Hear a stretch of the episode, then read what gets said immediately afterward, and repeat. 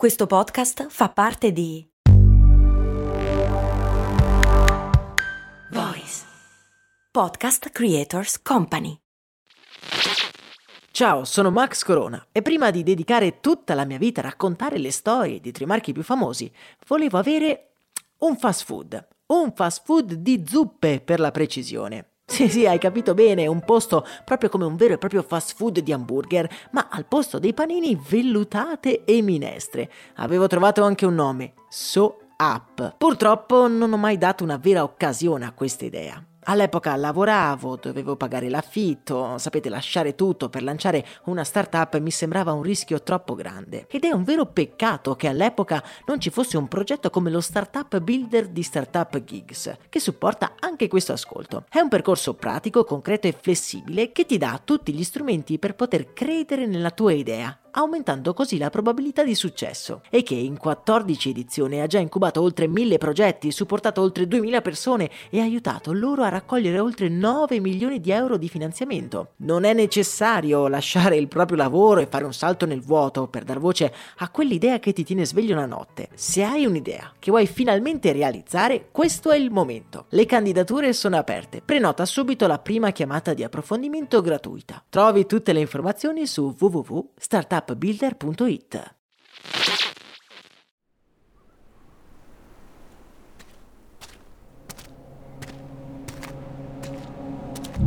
È inverno e alla Glenving High School non succede mai niente di speciale. È una scuola come tante se ne possono vedere nei sobborghi di una città americana. L'edificio è grigio, modesto, ma incorniciato da una leggera coltre bianca segno della neve che è cominciata a cadere durante la notte. È una scuola pubblica. Le classi sono stracolmi e al suono della campanella orde di ragazzini agitati invadono il vialetto antistanti come liberati da una molla. La scuola si svuota velocemente, lasciando spazio ad un silenzio irreale. Non tutte le classi sono però silenziose. Ma no, no, no, più largo il pezzo. Si sentono provenire le voci di due ragazzi che discutono in modo animato. Avranno sì e no 16 anni. Seduti ai lati di un tavolo stanno discutendo, guardando dei fogli su cui c'è disegnato qualcosa. È il loro ultimo lavoro, la loro ultima grande fatica. Ma che cos'è? In fondo loro sono solo due ragazzini ordinari, con vestiti ordinari, chiusi in una scuola ordinaria di una città ordinaria.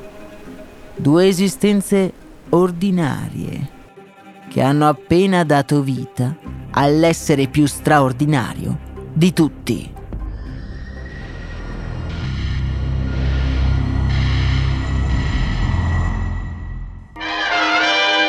Max Corona che poi sarei io, presenta Storie di Brand, un entusiasmante viaggio back in the future alla scoperta delle pazze storie dietro i marchi più famosi.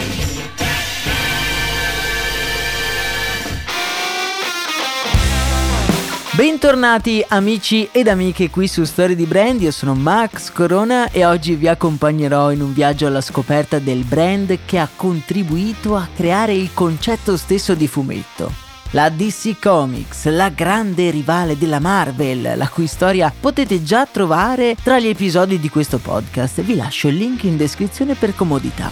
Vi ricordo inoltre che per non perdervi nessun episodio potete iscrivervi al canale podcast e attivare le notifiche. E se proprio siete affamati di storie di brand, c'è anche il libro Persone che pensano in grande. Lo trovate in descrizione o in tutte le librerie. Un ottimo regalo per Natale, o almeno così dicono.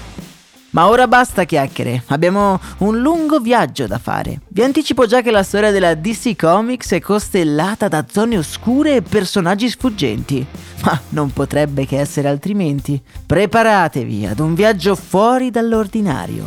Siete pronti? Si parte!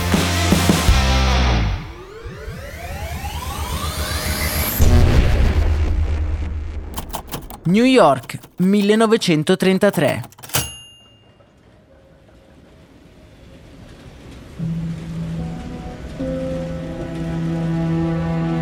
La Grande Depressione ha lasciato un profondo senso di pessimismo tra la popolazione. Persone indaffarate, silenziose, chiuse nei loro lunghi impermeabili, camminano svelte per i viali di una città in fermento. Un gruppo di uomini, tutti vestiti uguali, sta aspettando l'autobus. Ma notiamo che tra loro c'è qualcosa di strano. Tra una foresta di cappelli di feltro tutti uguali, ne spunta uno diverso dagli altri. È un cappello militare e appartiene ad un uomo davvero bizzarro.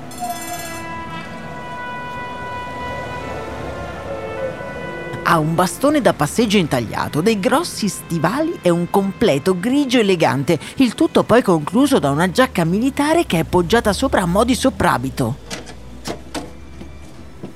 Quello stravagante signore di mezza età che sale con un balzo sull'autobus è il maggiore Wheeler Nicholson ed è alla disperata ricerca di un'idea.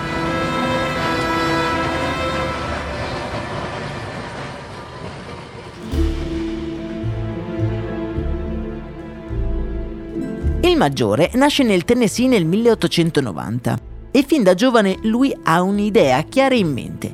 Lui vuole fare il soldato. Si arruola nella cavalleria e diventa il più giovane ufficiale dell'esercito statunitense. La sua sfolgorante carriera militare viene certificata da alcune brillanti vittorie sul campo di battaglia.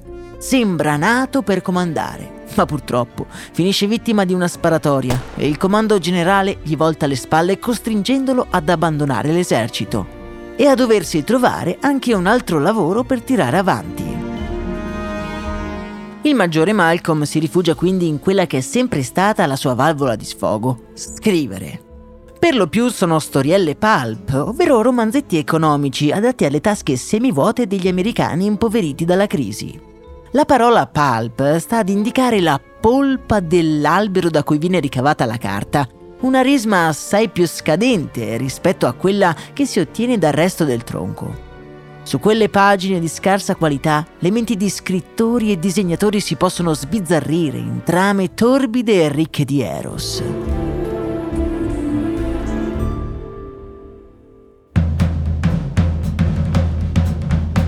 Amici miei, con i giornaletti pulp non si guadagna granché. E ora, alla soglia dei 60 anni, il nostro maggiore Malcolm si ritrova a vagare per una New York innevata alla ricerca di non sa neanche che cosa.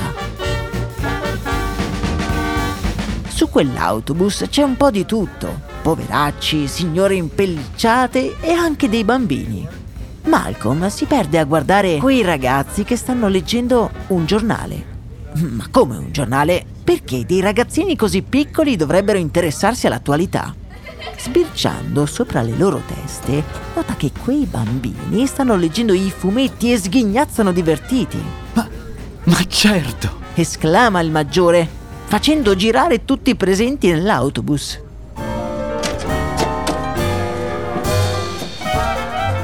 Proprio in quel momento le porte si aprono. Il maggiore scende in strada e si precipita verso casa. Ha avuto un'idea e non può proprio aspettare. Deve metterla in pratica subito. I bambini erano disposti a comprare un giornale, oppure anche a rubarne uno solo per leggere una striscia di fumetti. Che cosa avrebbero fatto se ci fosse stato un libro intero di fumetti inediti? Con i pochi soldi che aveva messo da parte nella sua carriera militare, nel 1934 il maggiore Malcolm Wheeler fonda la National Allied Publication e pochi mesi dopo mette insieme il primo albo di fumetti inediti. Lo chiama Fun Comics. E per rientrare nelle spese, Malcolm cambia la grandezza del libro, rendendolo più grande. Una differenza fondamentale, perché da un lato si differenziava da tutti gli altri e poi ci si può anche inserire la pubblicità se i libri sono più grandi.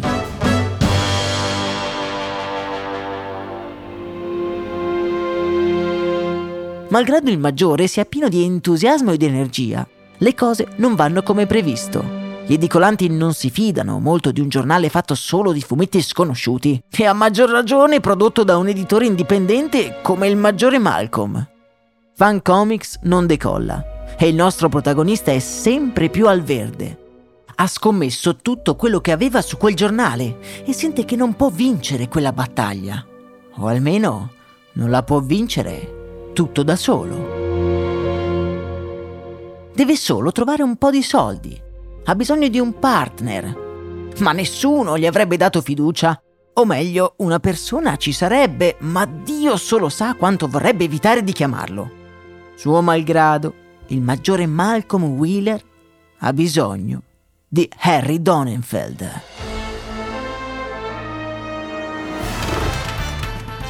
Ci troviamo in uno dei sobborghi della città, più precisamente in uno scantinato, buio e umido, in cui ci sono delle casse di liquore e un uomo si accende una sigaretta, illuminando di colpo il suo volto rugoso, duro e dallo sguardo vitreo, dal quale non traspaiono emozioni.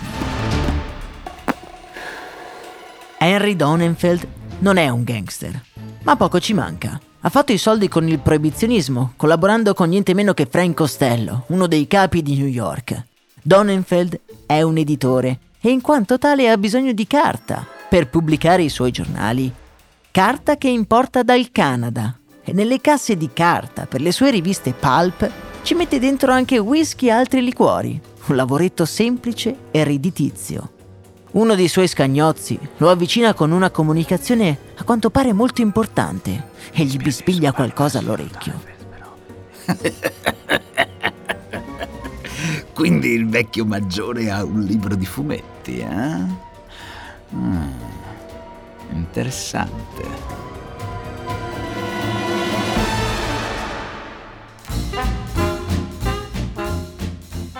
Harry Donenfeld e il maggiore Malcolm in realtà si sono già conosciuti. Donenfeld non ci mette molto a guardare oltre quell'eccentricità di Malcolm e vedere l'idea geniale nascosta in quel fumetto inedito.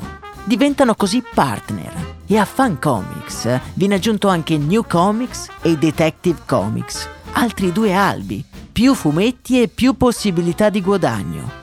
Con i soldi di Donenfeld le vendite cominciano ad ingranare ma per ogni copia venduta servono trovare altre storie che appassionino i lettori. Storie che sono una merce molto rara nella New York degli anni 30.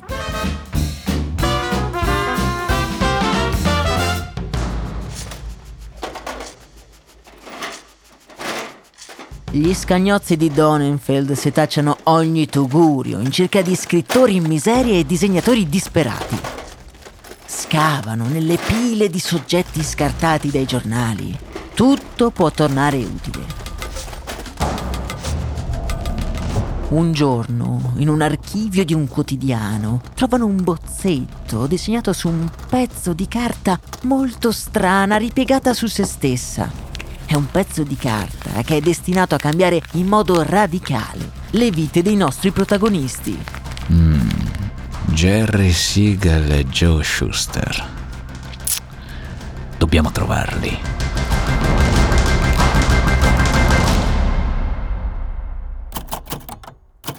Cleveland, quattro anni prima, Glenville High School.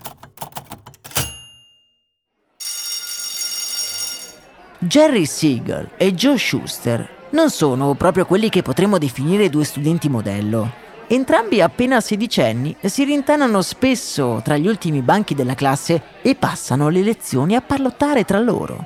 Jerry, occhialuto e timido, ama scrivere, mentre Joe, intraprendente e arruffato, piace disegnare. Si sono conosciuti proprio lì, a scuola. Sono appassionati di fantascienza e di western, ma soprattutto entrambi adorano i fumetti sono la loro porta verso un mondo diverso, un mondo in cui si possono immaginare la vita che vogliono. Jerry e Joe sono figli di immigrati ebrei che hanno attraversato l'oceano in cerca di fortuna, anche se purtroppo l'America si è dimostrata ben presto non proprio quello che avevano sempre desiderato.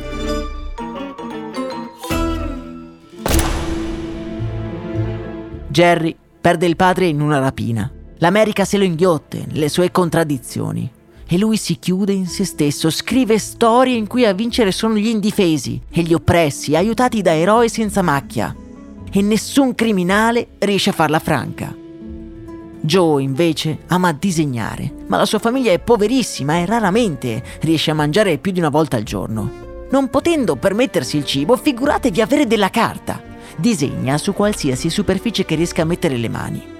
Scava nei cestini e piccoli brandelli di manifesti diventano delle finestre da cui costruirsi una realtà alternativa. Jerry scrive e Joe disegna. E c'è solo un modo per unire queste due arti, il fumetto. Il problema non è avere delle nuove idee, di quelle ce ne sono fin troppe, ma è la carta, come detto, che scarseggia.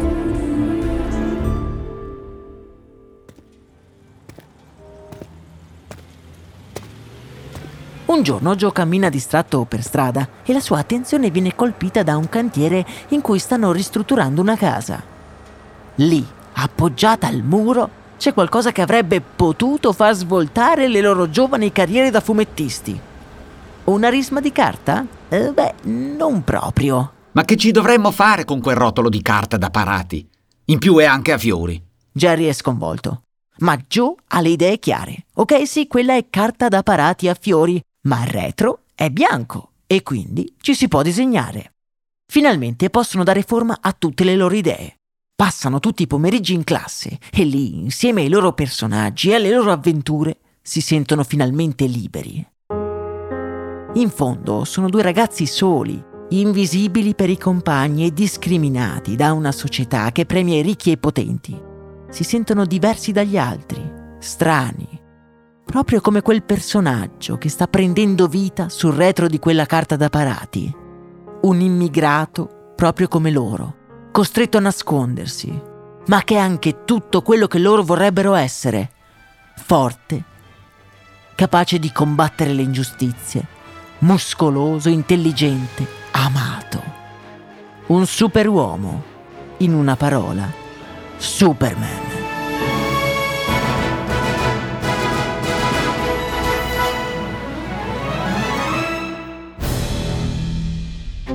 In realtà, Superman è ben lontano dall'avere successo e Jerry e Joe riescono solo a piazzare alcune strisce di altri personaggi. Superman non lo vuole nessuno e ben presto il loro bozzetto disegnato dietro quella carta da parati a fiori si perde tra le redazioni dei giornali. L'uomo d'acciaio, arrivato da un altro pianeta, l'essere dalla forza sovrumana, si perde, schiacciato dal peso di altri fogli, nel buio di un archivio finché...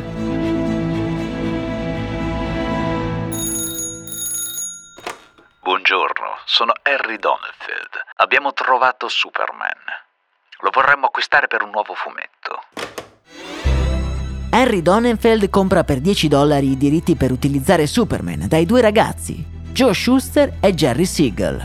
I due sono al settimo cielo, hanno fatto un bel gruzzoletto e possono lavorare ai nuovi fumetti. Ben presto però capiranno che quel documento che stanno firmando sotto gli occhi attenti di Harry Donenfeld, più che un'opportunità, è una prigione.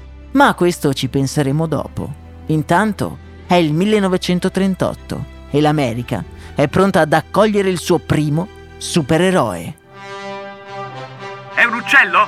È un aereo? No, è Superman.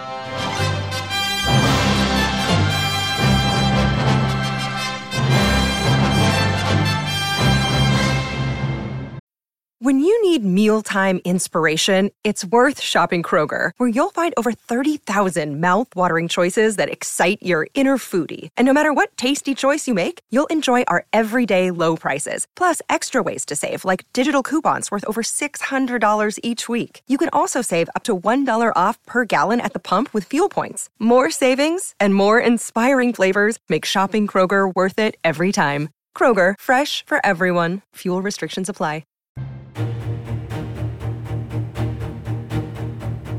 Superman è un successo incredibile, tanto che ben presto si stacca da Action Comics per diventare un albo a sé stante. Arriva a vendere anche un milione di copie a numero. I soldi entrano nelle casse della National Allied Publication, che nel frattempo Harry ha rinominato in Detective Comics, la cui abbreviazione diventa sinonimo di divertimento e avventura. È nata la DC Comics e ora ha più fame che mai.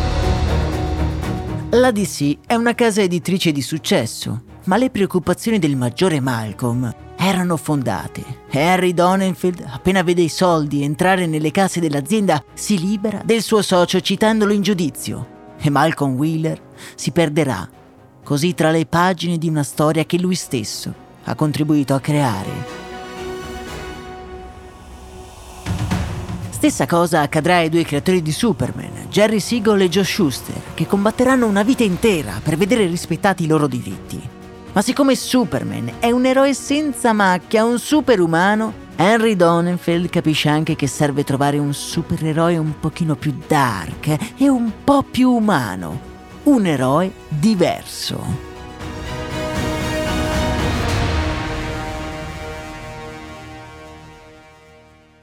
Forse ho quello che fa per voi. Dice un giovane disegnatore prodigio arrivato alla DC con una serie di bozzetti davvero convincenti. Quel ragazzo che sta porgendo una tavola da disegno a Harry Donenfeld in persona è Bob Kane. E quella macchia scura su quel pezzo di carta è il cavaliere oscuro, l'uomo pipistrello, il crimine ha un nuovo nemico.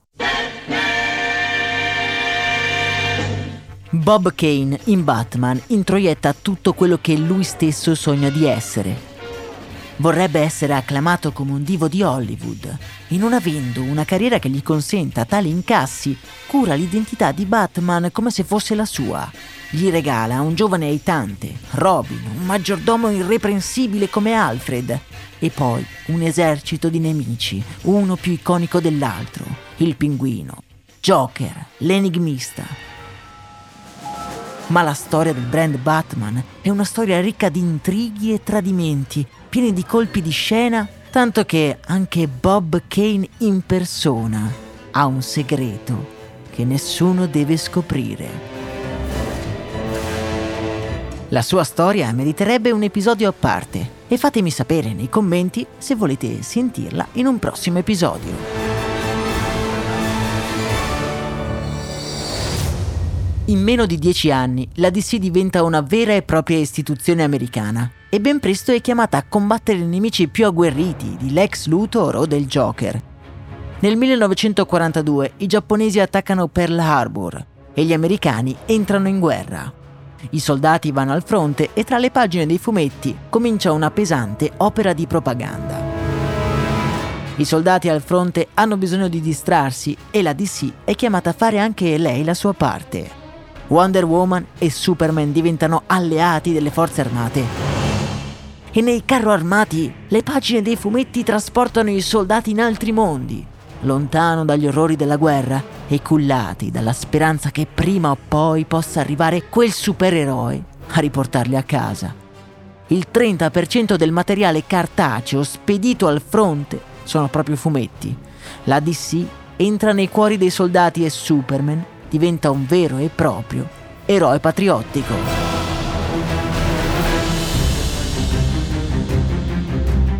Finita la guerra, purtroppo le cose cambiano.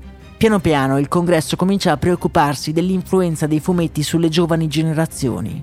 Batman è colpevole di omosessualità latente nei confronti di Robin e Wonder Woman di pratiche sadomasochiste. È una vera e propria caccia alle streghe e vengono addirittura organizzati dei roghi dove si bruciano i fumetti. La DC accusa il colpo e sforna eroi più consoni ai tempi che corrono. Harrow, Lanterna Verde e Catwoman. Eroi che hanno tutti un team di disegnatori e scrittori, ognuno con un proprio universo, ognuno il proprio mondo parallelo. Malgrado le vendite siano ancora buone, i guadagni sono crollati e le storie sanno di vecchio.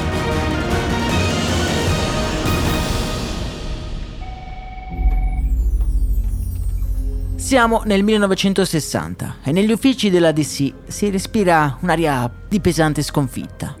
Serve trovare un'idea al più presto possibile per tornare a vendere. Forse serve trovare un nuovo eroe, forse un nuovo nemico, ma ormai ce ne sono fin troppi. No, serve trovare qualcosa di completamente nuovo. Nell'ufficio del caporedattore Julian Swartz regna un silenzio imbarazzato lo sceneggiatore Gardner Fox è stato convocato ed è seduto di fronte alla scrivania del capo, immerso in un misto di paura e trepidazione. Mi devi trovare un'idea vincente. Guarda quanti supereroi, ormai non me li ricordo neanche io. Dice Swartz spargendo sul tavolo tutti gli albi che avevano pubblicato nell'ultima settimana. Scuotendo la testa e infastidito dal silenzio di Fox, il burbero caporedattore si mette a ordinare i vari albi proprio davanti a lui. Wonder Woman, Batman, Sandman, Lanterna Verde, Superman, eccoli lì.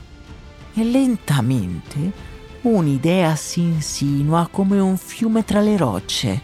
La sente arrivare, prendere potenza fino a sfociare nel mare. Aspetta un attimo. Ognuno ha i suoi fan. Cosa succederebbe se li unissimo insieme? Una lega anticrimine. Ah! Ho già in mente il nome. Justice League.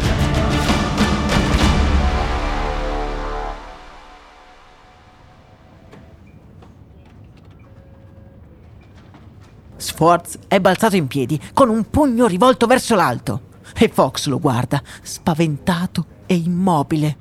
Non ha il coraggio di muovere neanche un muscolo. Avanti, su, al lavoro. Cosa fai lì impalato? Muoviti. Gordon Fox si mette subito all'opera e nel 1961 esce in tutte le edicole Justice League, un fumetto destinato a rivoluzionare per sempre il mondo dei supereroi.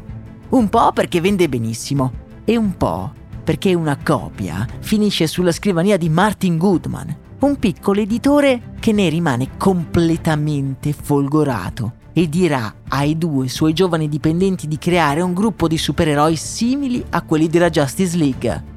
Quei due giovani dipendenti non sono nient'altro che Stan Lee e Jack Kirby e quel gruppo di supereroi che stanno per creare saranno i Fantastici 4. la DC ha creato il primo gruppo di supereroi.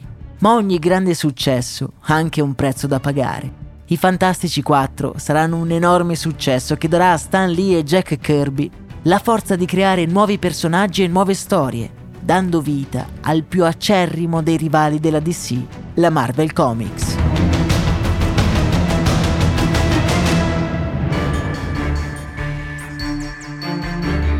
la Marvel sarà il peggiore dei nemici della DC.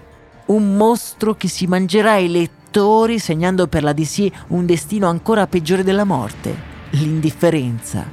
Spider-Man e Hulk sono persone normali, sfaccettate e che fanno sembrare Batman e Superman degli attempati generali d'altri tempi. Sanno di vecchio, i giovani vogliono la Marvel e i piani alti della DC serve un'idea per risorgere un'altra volta.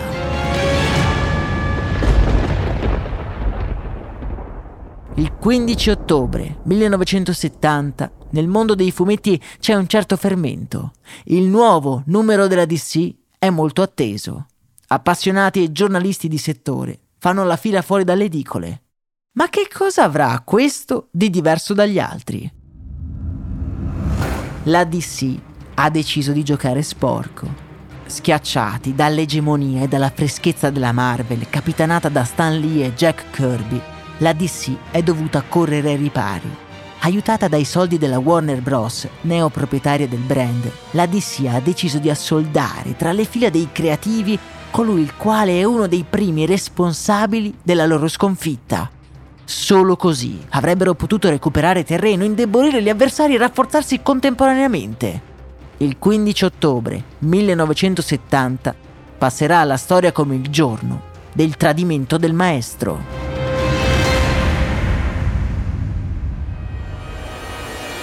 Jack Kirby è passato alla DC. La matita dietro gli eroi Marvel passa ai nemici di una vita.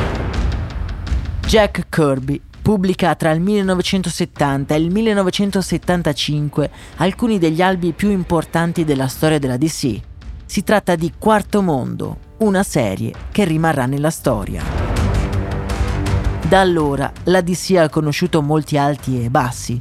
È riuscita a riguadagnare terreno nei confronti della Marvel ha dato ai suoi eroi uno stile più dark e debutta al cinema con Superman, un colossal con attori dal calibro di Jake Hackman e Marlon Brando.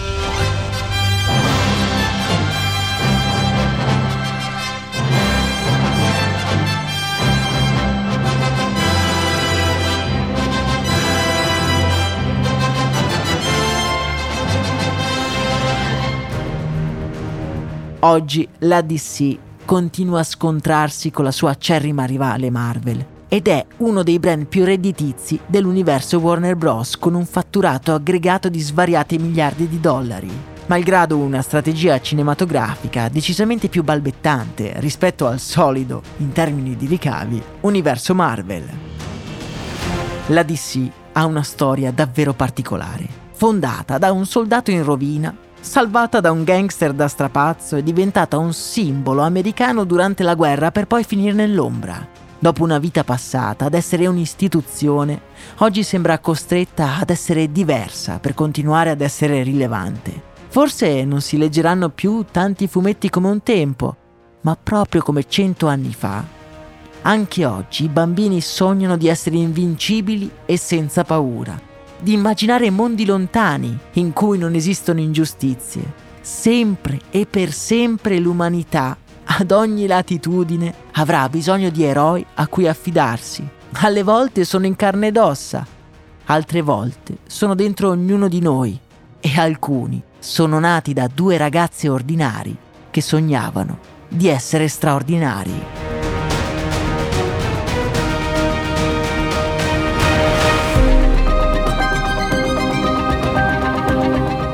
Io vi ringrazio per avermi accompagnato in questo viaggio e vi ricordo che questo episodio fa parte di una micro serie dedicata al brand Warner Bros.